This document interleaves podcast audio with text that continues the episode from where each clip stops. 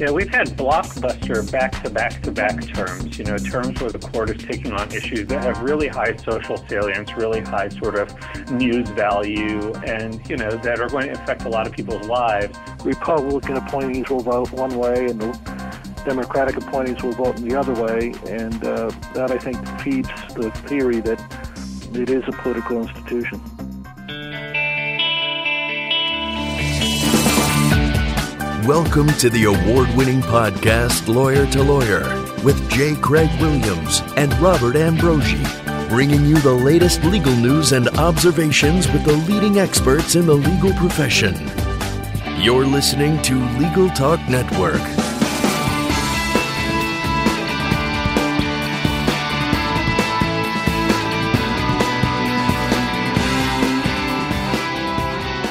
Hello, and welcome to Lawyer to Lawyer on the Legal Talk Network. This is Craig Williams coming to you from Southern California. I write a legal blog called May It Please the Court. And this is Bob Ambrogi coming to you from uh, just outside of Boston, Massachusetts, where I write a blog called Law Sites and sometimes another blog called Media Law. And before we introduce today's topic, Bob, we'd like to thank our sponsor, Clio, an online practice management software program for lawyers at goclio.com.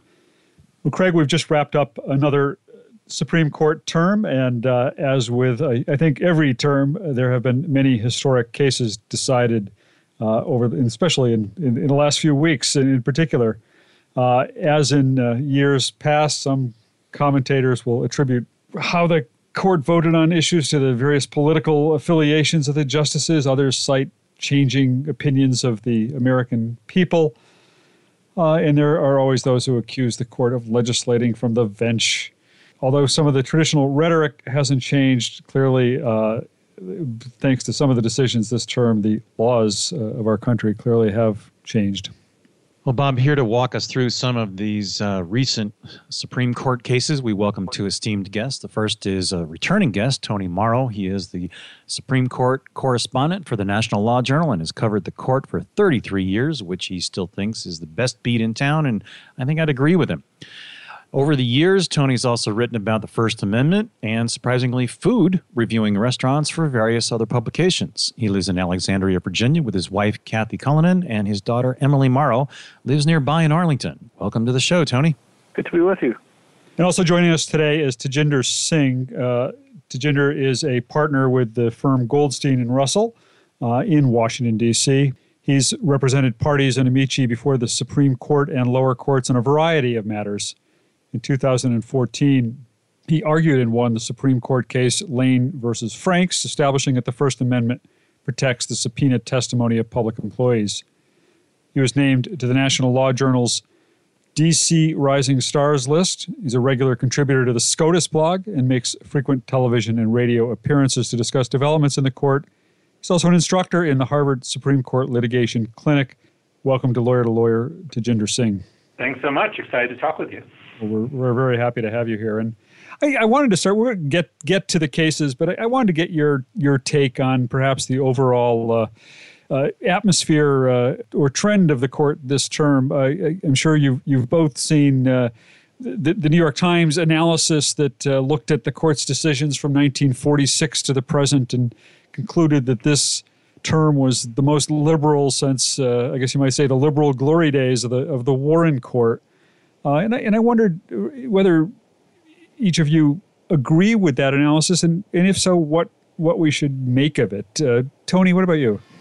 Well, it certainly is a, a tempting theme to, to, to talk about uh, because of the big headline cases, you know, um, uh, same-sex marriage and and the Affordable Care Act uh, certainly came out in ways that uh, you know the, the liberals have been happy about.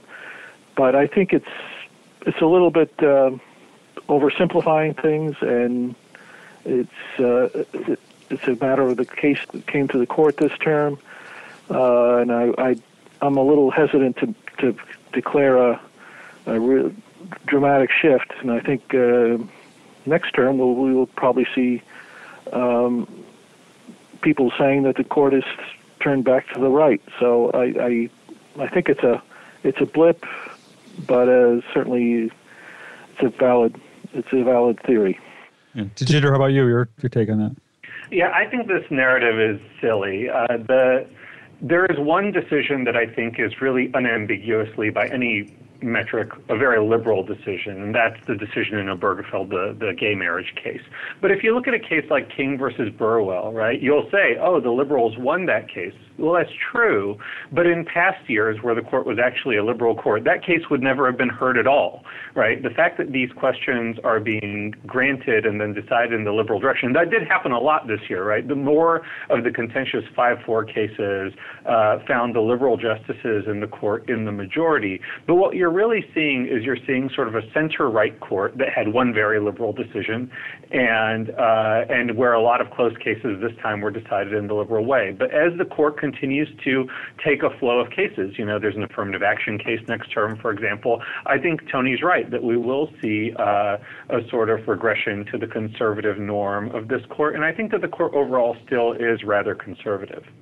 One of the questions that we'd like to ask is having to do with the gay marriage case, but not necessarily the effect at the Supreme Court, but more the effect on the country. Just seems to me that there was an explosion of conversation among people across the country about the import of that decision, the significance of it.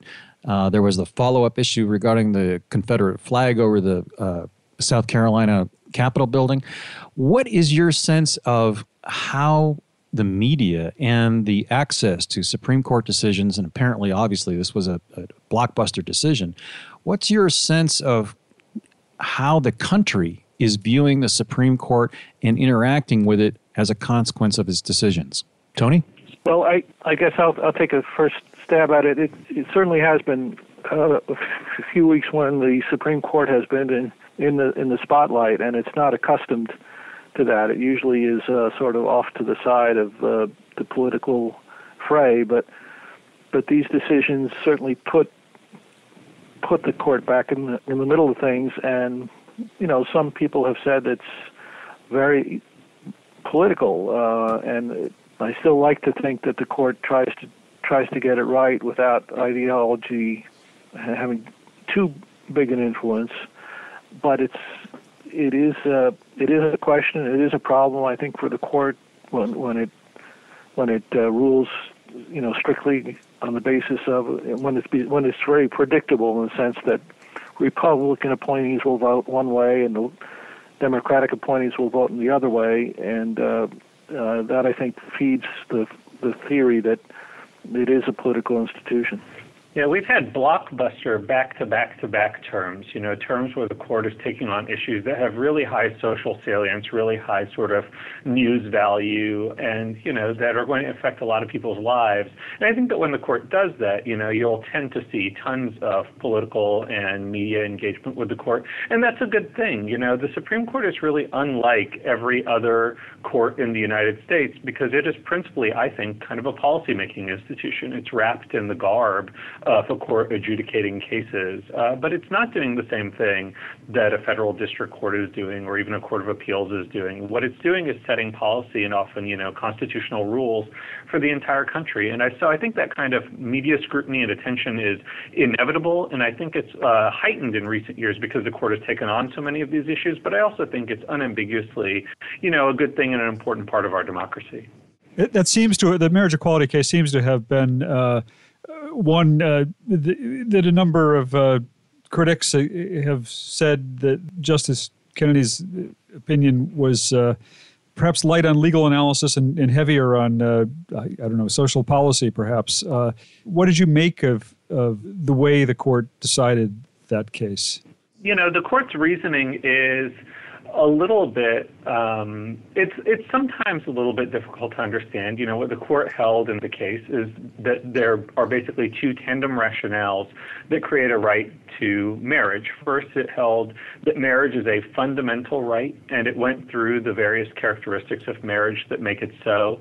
Uh, you know, and the, there were four that the court identified: that marriage is important to our individual autonomy, that it's very important to the couples who engage into it, that it's very important for the stability of of and that finally that marriage is this important social institution to which the state attaches all kinds of benefits. And the court went through and explained how the nature of those characteristics doesn't change whether you're talking about a same-sex couple or an opposite-sex couple, and it reasoned therefore that this fundamental right to marriage that we've recognized as fundamental for heterosexual couples should also be recognized as fundamental for same-sex couples. It then tacked on a sort of equal protection analysis and said, well, you know, by not extending this state institution of marriage to these couples, the law demeans them. And that's the part of the opinion that I think a lot of people have found.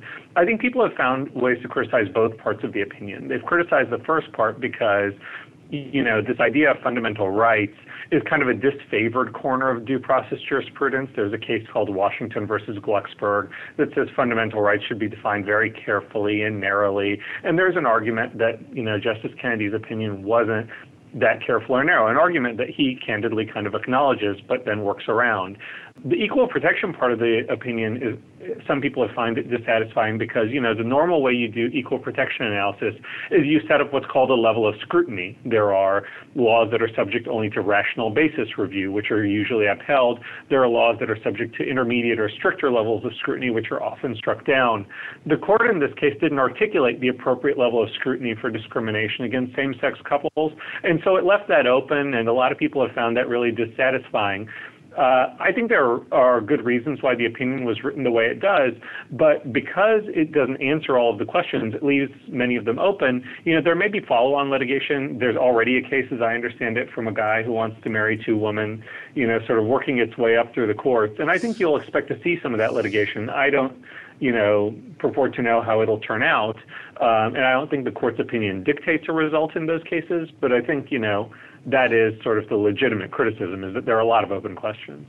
Yeah, just to pick up on, on Ginger's thoughts, I, it is true there is kind of a lot of loose language. Uh, there's a lot of talk about dignity. Uh, and, you know, a lot of people strive for dignity, and not all of them, you know, deserve constitutional protection.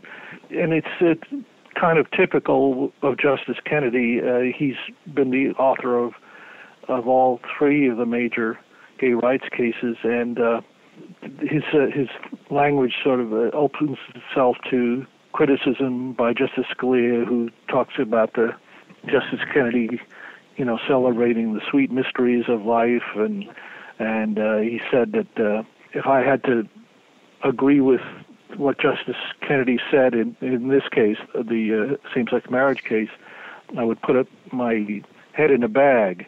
Uh, he's so uh, embarrassed by this loose language, but that's uh, that's how Justice Kennedy wrote it, and that's how the the, the other four justices uh, went along with it. Uh, they didn't uh, quibble with his language. What do you make of Justice Scalia's uh, attacks, really, on, on, on, some of the fellow justices this term? I mean, in addition to there, there was the uh, lethal injection case, uh, in which uh, he made I think it was a, I think it was an unprecedented uh, sort of uh, from the bench rebuttal of, of Justice Breyer's dissent and called it gobbledygook. what do you think of, uh, of Justice Scalia making those kinds of uh, comments about the fellow justices?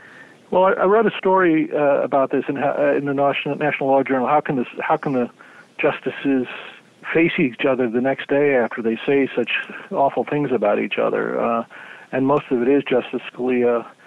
but people, Justice O'Connor used to say, "Oh, that's just Nino," uh, and and they're kind of used to his bluster and his rhetoric. And uh, Scalia once said that writing dissents makes life worth living. So he certainly loves the the uh, jabs and the and the criticisms, and they they just kind of shrug it off. The rest of the justices.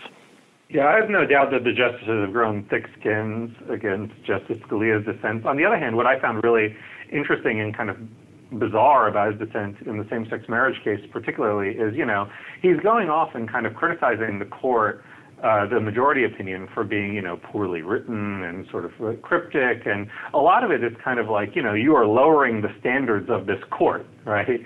But yeah. he, the way he's articulating that sentiment is, I think, sort of devastates the kind of, you know, above the fray kind of lofty image of the court. And so I think that it's really interesting and, and in many ways counterproductive to what he purports to be doing. And I think also that generally in these exchanges, he winds up looking much worse than the people he's criticizing. And I'm not sure he's yet tuned into that fact. Or that seems to be a consistent thread in the dissents uh, of the recent Supreme Court cases, including a, a kind of, I think, implied insult from Chief Justice Roberts calling the five uh, who cited in favor of the marriage equality as just lawyers instead of addressing them as justices. And I, it just seems to me that they, the, the dissenters and the other justices, don't seem to understand that the denigration and the insults that they throw at each other demeans the body itself. Uh, Tony, what's your sense of that? Well, I agree. Uh, it is awfully strong language, uh, and like I said, they they do uh, manage to get along otherwise, but but still, the public perception, I think, is is is important. And I, you know, I think someone like Justice Scalia, he doesn't really care about the public public perception. Uh, he's just going to say what he wants to say. But I think other justices, the Chief Justice and some of the others, uh, do do care. Uh, but uh, they seem to not be able to help themselves. I know we want to get on to talk about some of the other cases uh, decided this term, but we do have to take a short break at this point. So uh, please stay with us, and we will be back for more discussion of the uh, just concluded Supreme Court turn with our guests. So stay with us. Hi, my name is Kate Kenny from Legal Talk Network, and I'm joined by Jack Newton, president of Clio. Jack takes a look at the process of moving to the cloud. Now, how long does it take to move to the cloud, and is it a difficult process? No, with most cloud computing providers, moving your data into the cloud is something that takes just minutes, not hours or days to do. You can get signed up and running with most services in just a few minutes. And even if you have an existing legacy set of data that you want to migrate to a web based practice management system like Clio, there's migration tools and migration services that we're able to offer to ease that process. So most firms can be up and running in the cloud in less than five minutes and can have their data imported in a matter of hours or days. We've been talking to Jack Newton, president of Clio. Thank you so much, Jack. Thank you. And if you'd like to get more information on Clio, feel free to visit www.goclio.com. That's G O C L I O dot com.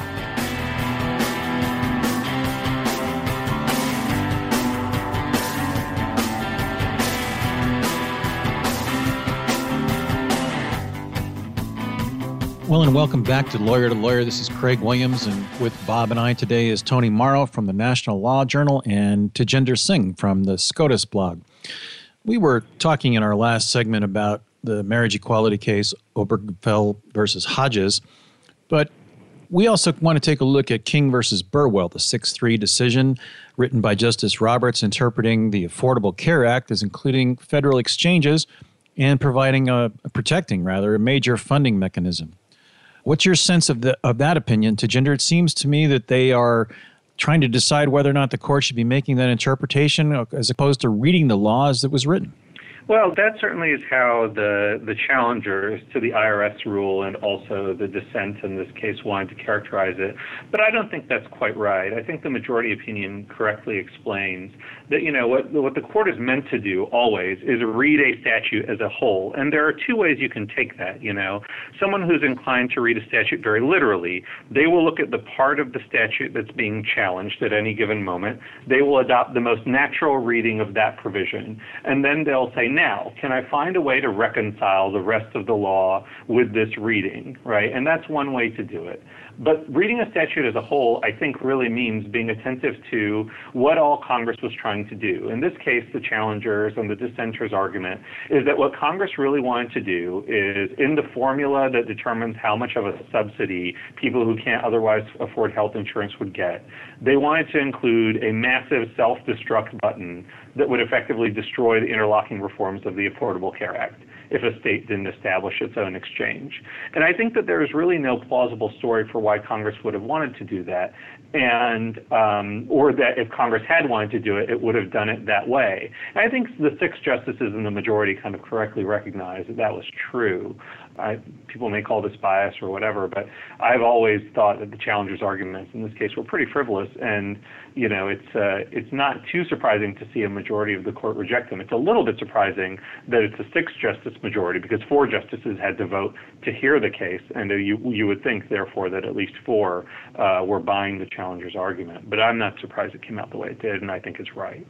I would agree with that, uh, and I think there's one sort of background factor that may have six justice majority more possible, and that is traditionally when the court interprets a law and says, you know, it makes no sense or it's the wording uh, is counterintuitive or whatever, they'll say, let's send it back to Congress and you know let Congress fix it, and that used to happen. Um, quite often, uh, the court, the, the Congress would fix statutes to more clearly state what they intended. But I think uh, the Supreme Court knows, uh, they read the papers too, that uh, this Congress is completely dysfunctional, and uh, there's no way that if they sent this law back to Congress and said fix it, uh, there's there's no way that Congress would have done that. Just impossible. So I think they may have felt that this is the a huge piece of legislation uh, that is in trouble, and we don't want to be the ones to destroy it. But Congress can't fix it, so we have to we have to be the adults in the room, and we have to rule in favor of an interpretation that makes the law work. Let's take a step further into the Supreme Court's decisions this term and talk about Walker versus Sons of Confederate Veterans, a 5 4 decision approving the state of Texas's determination, uh, the DMV, not to issue a specialty license plate design, including the graphical depiction of the Confederate flag, which has taken quite a beating lately. Um, it's come down over uh, several places, and it's not been a very popular symbol of uh, some of the racial hatred in the South. But Tony, what's your sense of the Walker versus Sons of Confederate Veterans decision? Do you think that had any effect on on the justices in terms of the marriage equality case, or just the generalized "we're not going to allow hate"? I don't think it had much to do with the the other cases. Uh, this has been an issue that has confounded the court for a while. Uh, how do you categorize speech like this, like a, like a license plate, uh, in a way that gives states uh, some leeway to tailor a message and not have to be forced to say things that it, it doesn't want to say. Uh, for example, if a, if a government wants to advocate vaccination for kids, if this really was a First Amendment issue, uh, you know, they would have to to allow opponents of vaccination to have, you know, sort of equal equal access to government communications. So I, the court has developed this theory that uh, enables governments to to pick and choose, uh, and that I think is w- what was behind this decision to allow uh, the state of Texas to not approve a, a license plate that had the Confederate flag on it. It has other consequences, but I think that's the basic uh, thrust of it. I wanted to ask. Uh, I suspect that uh, with the marriage equality case and, and the uh, Affordable Care uh, case, uh, neither of you were all that surprised by the outcome. I, I wanted to ask, uh, Tejinder, was there any case this term in, in which you were really surprised by how it turned out, either in either in the decision itself or in the in the way the justices lined up to decide it? There were two. Uh, I was actually a little bit surprised by Walker. Uh, you know, I thought that this was the type of thing where if the court had ruled in favor of the Sons of Confederate Veterans, you know, the upshot would probably be that Texas would, would scrap its specialty plate program uh, rather than allow, you know, Confederate flags and swastikas on its license plates, um, which were sort of the, the horror stories that were coming down the pike. Uh, so, you know, the, because the consequences weren't that serious and because Justice Kennedy is kind of a strong First Amendment justice, I sort of predicted that that case would have come out the other way, and I got that one wrong. Another case that was a little bit surprising to me um, was actually a case in which we represented one side, and I'm surprised that we won because it was a very hard fought case, and it was a case where the the tea leaves seemed to point the other way, and that's a case called City of Los Angeles versus Patel. And this is a case about whether the police can, without a warrant and without suspicion, search certain business records. In this case, it was hotel guest records. Uh, and we represented a group of hotel owners who had challenged the constitutionality of a LA city ordinance that authorized those searches. And um, you know, we were we were sort of genuinely worried for a while that the court was going to say, yeah, they can search these, and that the implications for privacy and business records would have been tremendous and really bad, sort of in a range of businesses. You know, you can imagine cloud computing, your online email, so on and so forth. Uh, but fortunately, five justices decided uh, that we were right, that actually there does need to be some safeguards in place before the government can do that. Uh, and that was a surprising result to me as well. Tony, what about you? Was there any cases that really surprised you this, this term? The one that surprised me was the, the Fair Housing Act uh, case, uh, which involves oh, yeah. whether disparate impact claims could be made in discrimination cases. And what that means is, you know, can you prove discrimination just by showing statistics or data without showing that the uh, government agency or the uh, business intended to discriminate. Uh, and the court had granted review in t- two cases previously that would have raised this issue. And uh, the Justice Department, the Obama administration was so scared of the result uh, that it forced the settlement of both of those cases before they were decided by the Supreme Court. But uh, lo and behold, this third case came along. The court took it.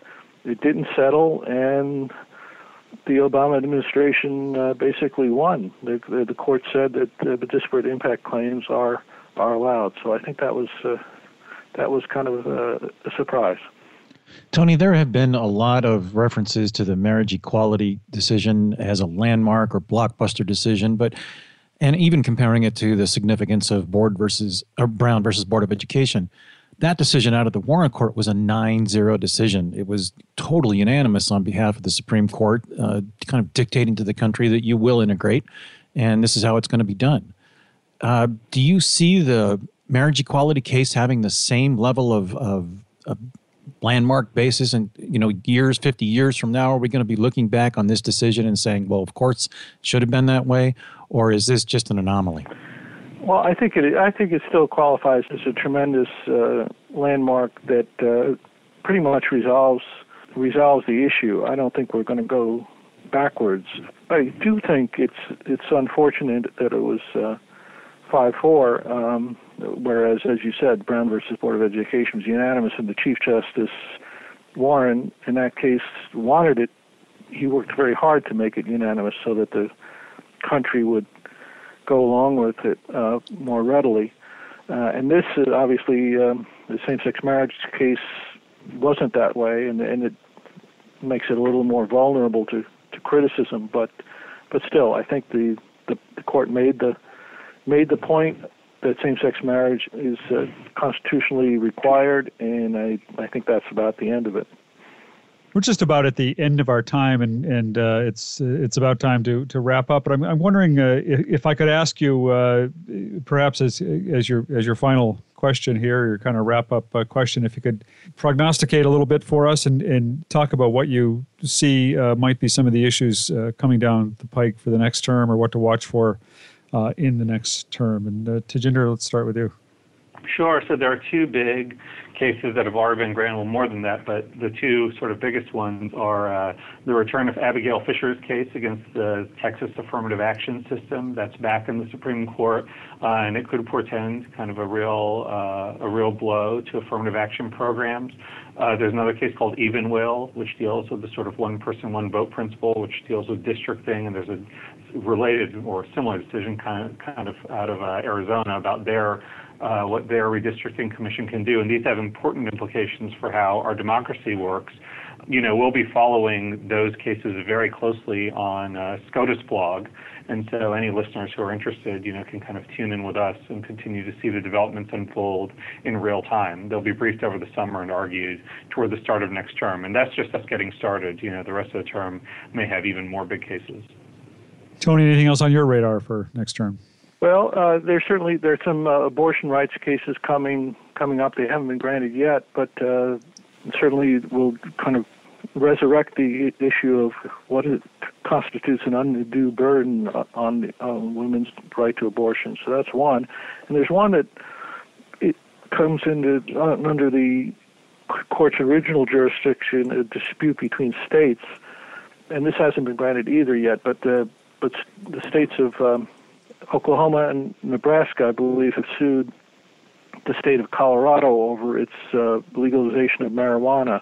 They've claimed that uh, this law has affected drug trafficking and crime in their own states, and they uh, believe that uh, uh, the Supreme Court should intervene and halt that uh, uh, that legislation. Great. Well, thank you, gentlemen. Uh, we'd also like to get your contact information so our listeners can reach out to you after the program if they would like to. So, uh, Tejinder, let's get your contact information before we wrap up. Sure. You can look me up at our firm's website, which is goldsteinrussell.com, and I'm easy to find. We only have four lawyers. Uh, and or in the alternative, it's scotusblog.com. Wonderful. Tony? Well, uh, my uh, email is uh, tmauro, that's T M A U R O, at ALM.com, and that stands for American Lawyer Media. I'm also on Twitter at uh, Tony Mauro, T O N Y M A U R O. Great. Well, that, that brings us to the end of our show. This is Craig Williams. I'm here with Bob Ambrogi. Thank you for listening. Join us next time with another great legal topic. When you want legal, think lawyer to lawyer. Thanks for listening to Lawyer to Lawyer, produced by the broadcast professionals at Legal Talk Network. Join J. Craig Williams and Robert Ambrogi for their next podcast covering the latest legal topic. Subscribe to the RSS feed on LegalTalkNetwork.com or in iTunes. The views expressed by the participants of this program are their own and do not represent the views of, nor are they endorsed by, Legal Talk Network, its officers, directors, employees, agents, representatives, shareholders, and subsidiaries. None of the content should be considered legal advice. As always, consult a lawyer.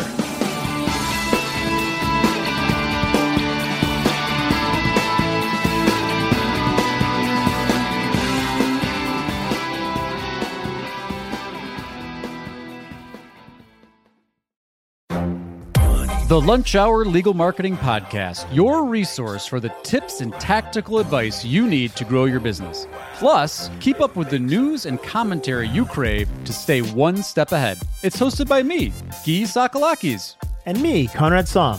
Every other week, we break down the issues holding back your marketing strategy and talk about the changes you need to be prepared for. Check out the Lunch Hour Legal Marketing Podcast wherever you get your podcasts or on YouTube.